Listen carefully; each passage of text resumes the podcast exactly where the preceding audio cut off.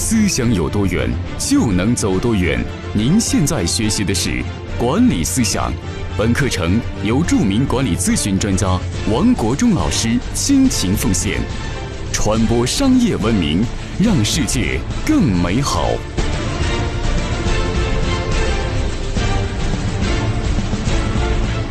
各位朋友，大家好，欢迎每天打开手机收看我给你分享经理人修炼方面的知识。今天跟他分享一集非常重要的主题，在一家职业化公司里边，如果你作为一个部门的领导，一定要注意对员工的定位管理，一定要让员工进入个人的绝对成长状态，让员工知道未来他要去哪里，比你现在如何做事情更加重要。大家知道，IBM 公司它为全世界很多世界五百强培养了很优秀的人才，IBM 出来的员工在那公司里边都是。追求卓越的标准，他们的员工进入 IBM 公司的时候，公司的导师就会对员工讲清楚一个道理：你进入 IBM 之后，只能有两个出路，一个出路就是要么成为专家，要么成为领袖，要么你就平庸的离开公司，被公司所淘汰。所以，进入 IBM 公司的所有的员工自下而上，所有人都在追求卓越，追求卓越也是 IBM 公司非常重要的企业文化。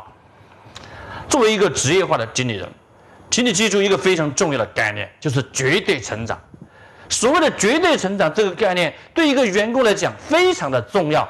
绝对成长意思就是不依赖于别人，不依赖于环境，不依赖于时间，三个不依赖。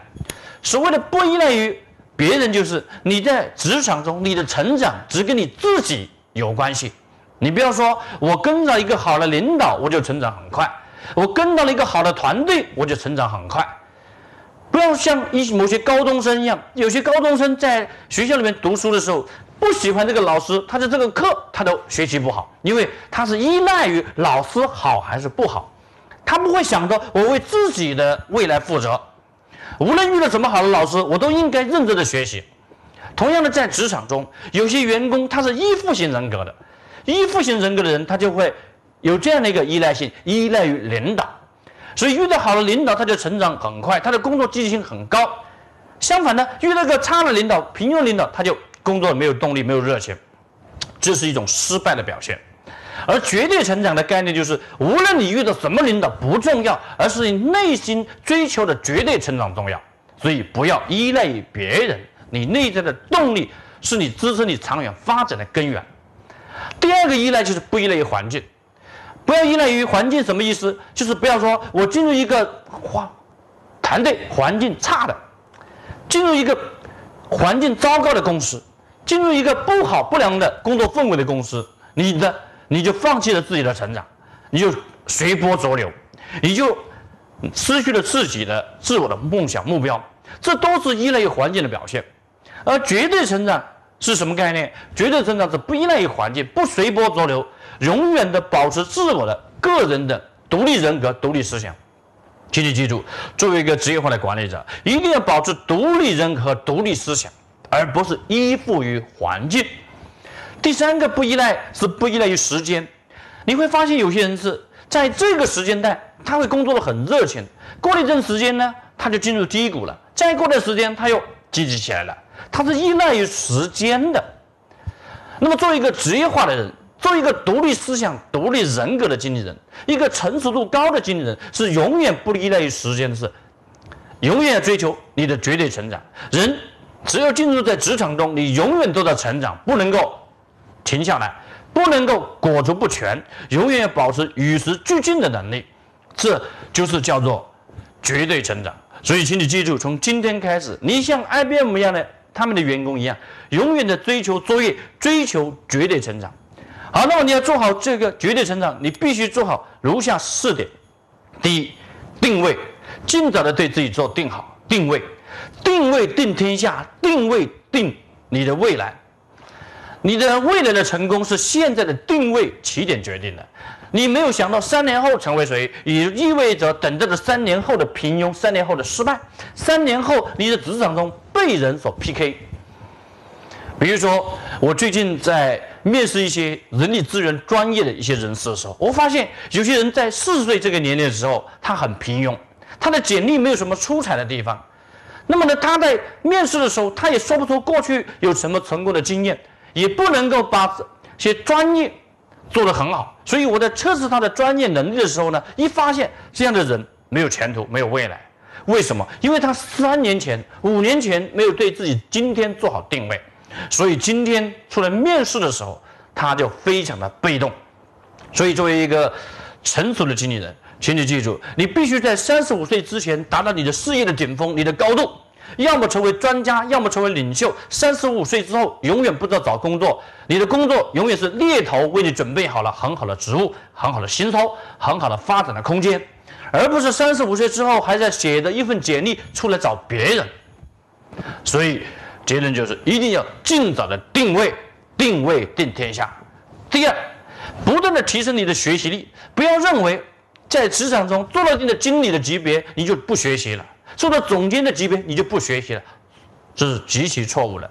在 IBM，IBM 这家公司，他们的员工都在追求卓越，都在终身追求学习。一个人的学习力就是你未来职场的竞争力，所以不要停留在你现有的状态，停留在你现有的团队的水平，停留在你目前公司这个低的水平，你就满足了。所以要提升你的学习力。第三，不断的提升你的执行力。你在公司里面，你一定要创造结果，为你下一个职业生涯这个履历里面写一个非常漂亮的成绩单。不要到了下一个公司里面面试的时候，当面试官问你，你过去职业生涯里边做的最好的事情，做的最有成就感的事情，你是怎么一件事情？你是如何实现的？你要知道，面试官问这个问题的目的是什么？面试官问这个问题的目的就是你过去你的执行力行不行？过去你的成就有什么？过去你是否奋斗努力了？如果你今天你没有提升学习力，也没有良好的执行力，没有想到在这家公司你必须做出一番业绩，你就意味着五年后失败在职场中，被那些面试官所看不起，所以面试官所给你瞪些白眼。这是极其失败的表现，所以一定要提升自己的执行力。执行力就是做出结果、做出业绩，在你的履历上能够写出非常让人惊艳的成果。接下来第四个就是提高你的品格力。提高你的品格力，就是在你的岗位在其位谋其任，谋其政，在其位谋其政得其果。在这个岗位上一定要全力以赴，在这个岗位上一定要做出。领导满意的结果，在这个岗位上一定多帮助别人，建立起良好的人际口碑关系。因为在下一个职场的时候，人家一定会问上一家公司领导如何评价你，上一家公司的员工如何评价你，你是否可以接受你的背景调调查？那么，当你在写出前一家公司的联系方式的时候，你是否考虑过这个问题？你后面那个领导，你后面的团队怎么评价你？那么如何评价你？你今天应聘这个岗位，你是否有机会获得这个职务？所以你一定记得，你今天的口碑就是明天下个职场你的金字招牌。所以永远提高你的品格力。所以在公司里边不要斤斤计较，在公司里边不要去推诿责任，在公司里边永远扮演正能量，在公司里边要把人际关系处理好，要多点利他，做出结果。只有这样才能够让你在下一个职场中有强大的竞争力。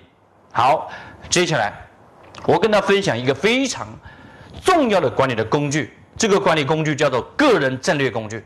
个人战略工具不同于职业生涯规划，个人战略工具是个人的目标与个人的工作的计划相互对接起来的高效自我管理的工具。个人战略工具包括哪些？第一，员工对自己工作的使命的认识。让员工清楚自己的工作的价值什么，让他知道我的工作的意义是什么。第二，让他知道年度的主题，今年我要成为谁。第三，让员工知道我今年要从几星级到几星级，让员工知道自己的目标。所以，个人战略工具必须有五星十等的发展的机制和加薪的机制。比如说，每半年有一次破格加薪的机会。每破格每一次破格加薪的机会，对员工来讲，这就是一种成就感。所以，个人战略必须让员工清楚，你今年要从几星级到成长为几星级。还有呢，就是一定要建立起员工成为合伙人的通道。也就是说，在这个个人战略里面，让员工知道我到了哪一个级别就可以成为合伙人，成为奋斗者，让员工清清楚楚自己的目标。这是第三、第四，要把员工的月度工作计划、月度工作的目标都给他梳理出来。这个月重点做哪几件事情？每一件事情做成什么结果？每一周又我要做什么？所以呢，这些目标和他的工作计划相互的对接。这些计划就是在支撑他个人战略的，这些计划就支撑他自己目标的。员工进入个人的管理。好，第五点，员工的晋升加薪这些数据，比如说员工有十等，有五个星级的工资，这些工资和星级成几星级，比如说三星级可以优先发展成奋斗者，四星级可以发展成预备合伙人，这些明确的机制都列入了个人战略中来。也就是说，员工写个人战略的时候就知道我下一步去哪里。管理就是管员工的梦想，管理就是管员工的欲望。所以你必须在公司这个在公司里面建立个人战略的时候，就把员工的个人的阶梯列入到个人战略中来。在个人战略这个文件里面，就让员工清清楚楚自己就要去哪里。好，第五点就是一定要定期做表彰仪式，员工每半年。一个节点来检视他个人战略，这个个人战略是否实现了？每个月他自定的自己的品牌分的分数兑现了没有？半年下来你的品牌分已经累积到多少了？到了这个分数段，你就可以优先晋升一级了。到了这个分数段，你就可以提名合伙人了。那么这个半年破格加薪，半年举行晋升仪式就显得非常的重要。千万不要到年底的时候才来表扬员工。到年底的时候才来评选优秀员工，到年底的时候才来发奖金，这是错误的。一定要放在平时的激励、平时的表彰员工中。所以，个人战略每个月都可以评选优秀员工，每个月都可以给他发奖，每半年都可以是晋升，这就是个人战略。让员工活在自己的个人个人的战略目标中，让员工到入职的时候，一个月在入职试用期之前都跟他梳理清楚。个人战略是什么？个人战略让员工自己进入自己的管理，让员工自己为自己的个人的目标而努力，永远不要让员工迷失自己的方向。好，今天跟他分享这里，希望明天我跟大家继续分享在领导力修炼方面的知识，来帮助你成长。谢谢各位。